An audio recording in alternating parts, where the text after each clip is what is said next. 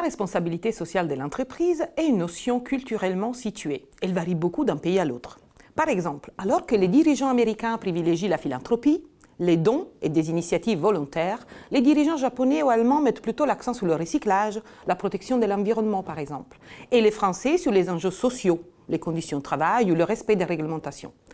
De ce fait, les pratiques de RSE dans une multinationale sont souvent plus complexes que prévu car les multinationales doivent faire face à la fois à l'intégration globale de la RSE et à son adaptation locale, ce qui est un vrai dilemme organisationnel. Dans notre article, coécrit avec Valérie Moati, nous avons exploré ce dilemme à travers une étude de cas fascinante sur ASICS, un acteur mondial majeur de l'industrie de l'équipement de sport. Le siège de l'entreprise se situe au Japon, avec un management traditionnel très centralisé et très marqué par cette empreinte japonaise.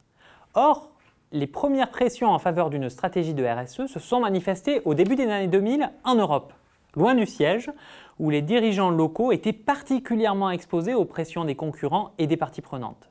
Ces pressions ont pris la forme de nouvelles réglementations, ainsi que d'interpellations de plusieurs ONG sur l'empreinte sociale et environnementale des produits, en particulier pendant les Jeux olympiques d'Athènes. Ce sont donc des managers européens sous pression mais loin du siège, qui ont été confrontés à la nécessité de bâtir une véritable stratégie de RSE.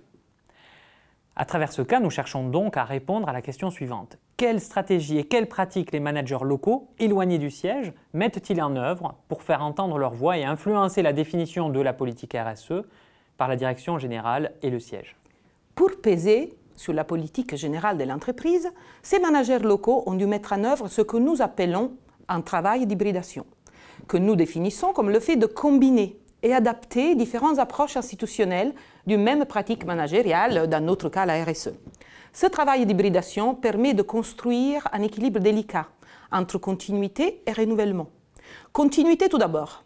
La filiale européenne a pris soin de ne pas heurter, en inscrivant sa démarche dans l'histoire, les valeurs fondatrices et l'identité d'ASICS. Ils sont ainsi montrés comment leur démarche était cohérente avec la mission originelle du fondateur, Kiyashiro Onitsuka, qui avait fondé l'entreprise après la Seconde Guerre mondiale pour éduquer des jeunes par le sport. De notre côté, ces managers ont introduit de la nouveauté pour insuffler une approche occidentale de la RSE.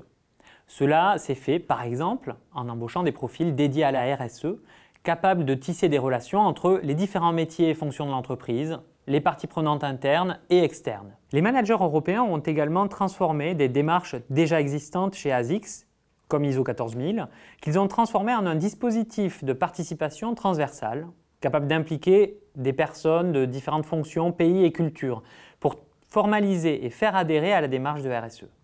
Dans un deuxième temps, le siège s'est approprié ces initiatives. Après plusieurs années, le siège japonais a complètement transformé son approche de la RSE en s'inspirant des initiatives européennes. Plusieurs acteurs de l'équipe européenne de RSE ont été nommés au siège. Et alors que l'équipe RSE était jusqu'alors purement japonaise et masculine, celle-ci s'est internationalisée et féminisée. Au final, on passe en une dizaine d'années d'une approche très fragmentée de la RSE à une approche intégrée qui hybride l'identité historique du groupe avec la façon de faire de la RSE à l'européenne, plus explicite, plus alignée à la stratégie de l'entreprise. Notre première contribution est de conceptualiser le travail d'hybridation, qui est une forme de travail institutionnel à l'intérieur de l'organisation nous avons répertorié l'ensemble des pratiques par lesquelles se caractérise ce travail d'hybridation. Pour le management international, notre cas illustre les conditions par lesquelles les filiales peuvent porter une innovation managériale au sein d'un groupe multinational. Deux conditions sont à réunir. D'abord, la perception par les acteurs locaux d'un écart important entre le contexte institutionnel local de la filiale et celui du siège. Ensuite, la capacité à mettre en œuvre le travail d'hybridation. Au plan managérial, nous montrons comment les multinationales peuvent atteindre une approche intégrée et cohérente en matière de RSE. Nous montrons ainsi comment gérer des concepts glocalisés qui sont diffusés à l'échelle mondiale, mais qui prennent des formes et significations spécifiques au niveau local.